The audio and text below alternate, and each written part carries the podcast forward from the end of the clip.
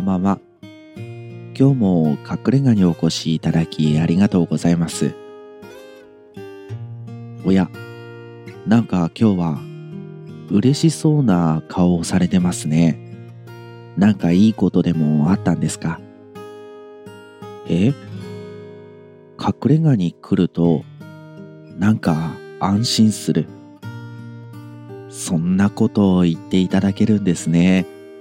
ありがとうございます。私自身もこの隠れ家に来るとほっとすることってあったりするんですが同じように誰かの居場所になればいいなと思ってやっていますからそうやって言っていただけるのは本当に嬉しいですね毎日生きているといいこともあれば嫌なこともありますよね。どちらかというと嫌なことの方がちょっと多いんじゃないかなって私は個人的に思っているんですがそんな日々だからこそ毎日の中にちょっとだけ嬉しいことを作るとかいわゆる小さな幸せを見つけるみたいなことってすごく大事なんだろうなーって最近考えているんです。あまりネガティブさんらしくない考え方かもしれません。ですがネガティブだからこそ小さな幸せってなんだろうなーって人よりも考えてしまうのかもしれません。この間隠れ家にこんな方がいらっしゃったんですよ。その方の話を聞いて小さな幸せってなんだろうって改まって考えていたんですよね。その方はこんなお話をされていきました。毎日忙しい中に楽しみや小さな幸せを見つけられるような人になりたいと思いますが私もネガティブなので昔から嫌なことばかり目についてしまいます。悩みはなくならないし自分だけが苦労しているように思えて周りの人が羨ましいと感じてしまう。毎日の些細なことでも幸せに感じられる。小さな幸せを見つけられるような人になりたいんです。こんなお話をしていったんですよね。この方とお話をしていて私も小さな幸せって何だろうって考えてしまいました。考えてみた結果小さな幸せって実際にどこかに落ちていたり自分の手元にやってくるものではなくって結局のところは感じ方なんだろうなって思ったんですよね。同じような出来事でも幸せを感じられる人感じられない人私もそうなんですがネガティブな人は小さな幸せを見逃している。というんでしょうか。小さな幸せだと気づいていない。そういうことなのかもしれないですね。小さな幸せを感じるときというとどんな時があるかなってネットで調べてみたんです。ネットに正解が落ちてるわけじゃないんですけどね。みんなどういう時に小さな幸せ感じてるのかなって調べてみたんです。そしたら美味しいものを食べている時とかお風呂に入っている時とか欲しかったものを買った時とかそういう時に小さな幸せというのを感じているみたいですね。美味しいものを食べている時に小さな幸せを感じる聞いたことはありますが、私自身はあまりそういう感情になったことがないですね。美味しいものを食べたら、美味しいって思いますし、美味しいものを食べたいなという感情にももちろんなるんですが、美味しいものを食べた時に幸せだなという感情は今のところ出会ったことがないですね。でもたまにいるじゃないですか。美味しいものを食べた時にすごく幸せそうな顔をする人。きっと今この人は美味しいものを食べて幸せだなって思ってるんだろうなというのが周りにも伝わるような食べ方をする人。そういう人を見ているとちょっと羨ましいなって思っちゃいますよね。今この人はご飯を食べて幸せを感じているんだなんてことを考えちゃったりするんですよ。不思議ですね。同じものを食べているんですけどね。同じように美味しいと思っているはずなんですけどね。あとは欲しいものが買えた時でしょうか。今ではネットで買い物をすることも増えましたが、ネットで買い物をして届くまでの時間もワクワクしますし、届いてから段ボールを開けた時、実際に物を手に取った時、使ってみた時、ワクワクしましたよね。きっとそういうのが小さな幸せなんでしょうね。でも、この話を聞いてから私の中で、もしかしたら小さな幸せってこのことかもって気づかされるような出来事が一つあったんですよ。さっきの欲しかったものを買った時のワクワク、それに近いかもしれません。この間、髭剃りを買ったんですよ。私も男ですから、朝起きたら髭がそれなりに伸びているので、毎朝髭を剃るというのが日課というんでしょうか。剃らないとどうしようもないですからね。朝髭を剃るというのが毎日の光景なんですが、髭を剃るようになってから今までずっとカミソリで髭を剃っていたんですよ。いわゆる T 字カミソリっていうやつですね。それで髭剃りをずっとしていたんですが、私はあまり肌が強い方ではないので、肌が荒れてしまったりとか、痛くなってしまったり、特に冬の乾燥している時なんかは、顔がずっとヒリヒリしているような、そんな感じだったんですよね。そしたらある時、ついこの間ですが、肌が弱い人は、カミソリよりも電気シェーバーで髭を剃った方がお肌に優しいよっていうのを見まして、そう言われれば電気シェーバー使ったことないな。一回試してみようかなって思ったんですよ。いざ電気シェーバーを買おうと思ったら、値段は高いものだと数万円、安いものでも5000円とか6000円とか、それぐらいの値段がするんですよね。ちょっと試しで使ってみるには、5000円や6000円の値段は躊躇しますよね。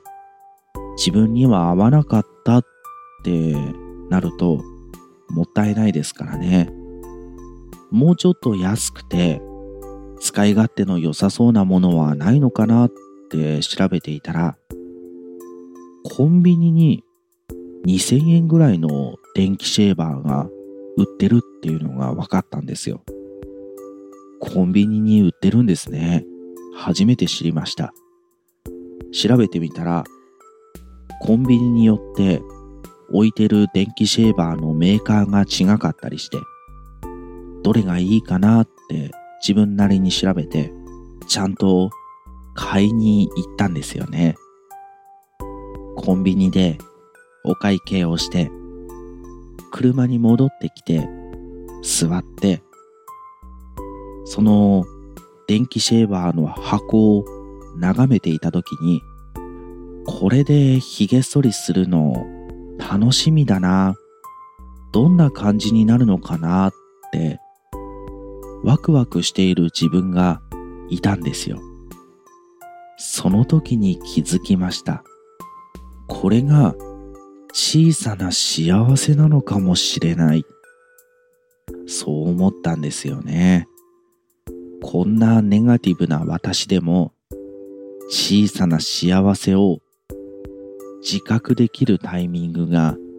あったんですよ。私はその時の嬉しいというんでしょうか。ワクワクした感覚、感情、これを忘れないようにしようって思いました。この感情が出てきた時が自分が幸せを感じている時なのかもしれない。自分の幸せを客観的に見るというのもなんか変な感じがしますが、自分は今幸せなんだなーって感じにくいタイプの人は、もしかしたらこの感覚が幸せなのかもしれないって客観的に見ることで、その感情が出た時に自分は今小さな幸せを感じているぞって思い込めるかもしれないです。きっとそういうことの積み重ねが大事なんだろうなっていうことを気づきました。ネガティブな人っていうのはネガティブ思考から脱却するのってなかなか難しいですよね。悩み事も減るわけでもないですし、いろんなことが目についてしまうというのも変えることは難しいんじゃないかなって思っています。ですから、自分が幸せを感じている時の体の状態、心の状態、そこに少し目を向けてあげて、自分の中でのいいことと悪いことのバランス、本当はいいことが多い方がいいんでしょうが、なかなかそうもいかないと思うので、せめて同じぐらい、そこまで自分で気づいて持っていってあげるっていうのは大事なのかもしれないですね。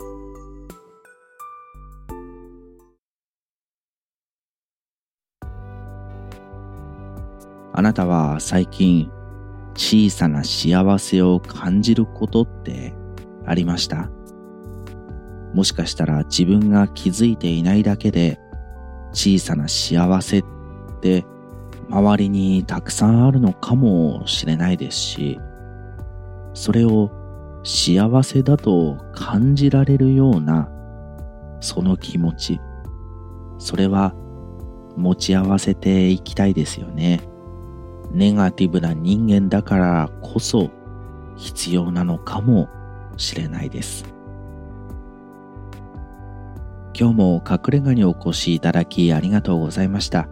また誰かのエピソードに触れたくなった時とか、あなたがお話ししたいことがある時は、ぜひお立ち寄りください。それでは、おやすみなさい。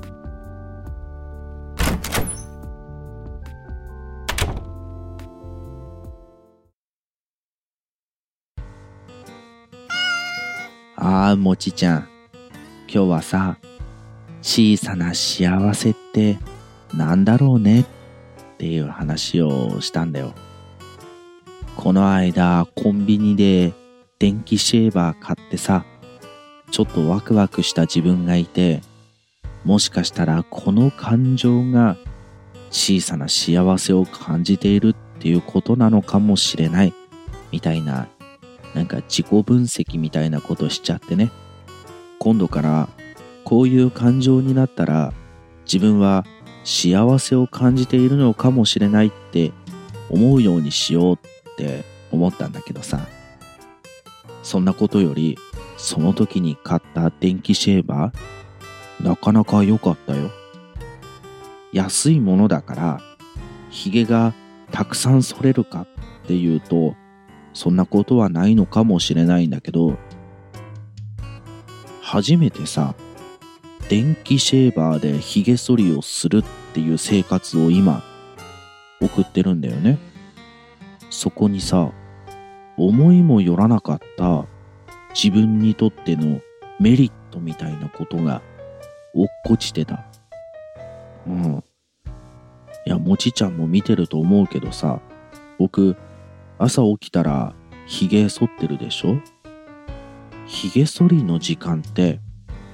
カミソリだと数分で終わるんだよ。5分ぐらいかな。あんまり数えたことないけど。電気シェーバーにしたらさ、すごく時間かかるの。15分とか20分とか人によって違うんだけど、僕はだいたい20分ぐらい髭剃ってるの。カミソリで剃った方が圧倒的に早いんだよ。朝の時間もそんなに余裕ないしね。でも、電気シェーバーで髭を剃ってるその20分間が僕にとってめちゃくちゃ大事な時間になってるのよ。朝起きてさ、すぐ髭剃るの。20分。そうするとさ、頭もだんだん目覚めてくるっていうことももちろんあるんだけど、朝起きると頭の中がすごくぐちゃぐちゃしてるの。情報が混じり合ってるっていうのかな。なんか散らかってることが多くて、それをさ、髭剃りをしながら、今日は何をする一日だったっけ？とか、なんかやらなきゃいけないことあったかな？とか、頭の中の散らかっているものを整理する時間に使えるんだよ。その時間が結構僕にとって心地よいというか、やっぱり散らかってるより整理されてた方がいいからね。たまたま興味持って買った電気シェーバーでさ、髭を剃っている時間が自分にとってそんなに大切な時間になるなんて思ってもみなかったよね。髭剃りっていうのがまた大事なのかもしれない。他にさ、余計なことできないんだよ。ただ、じーっと目をつむってひげを剃ってるだけなの。だからいいのかもしれないね。うん。じゃあ、もちちゃん、今日も帰ろっか。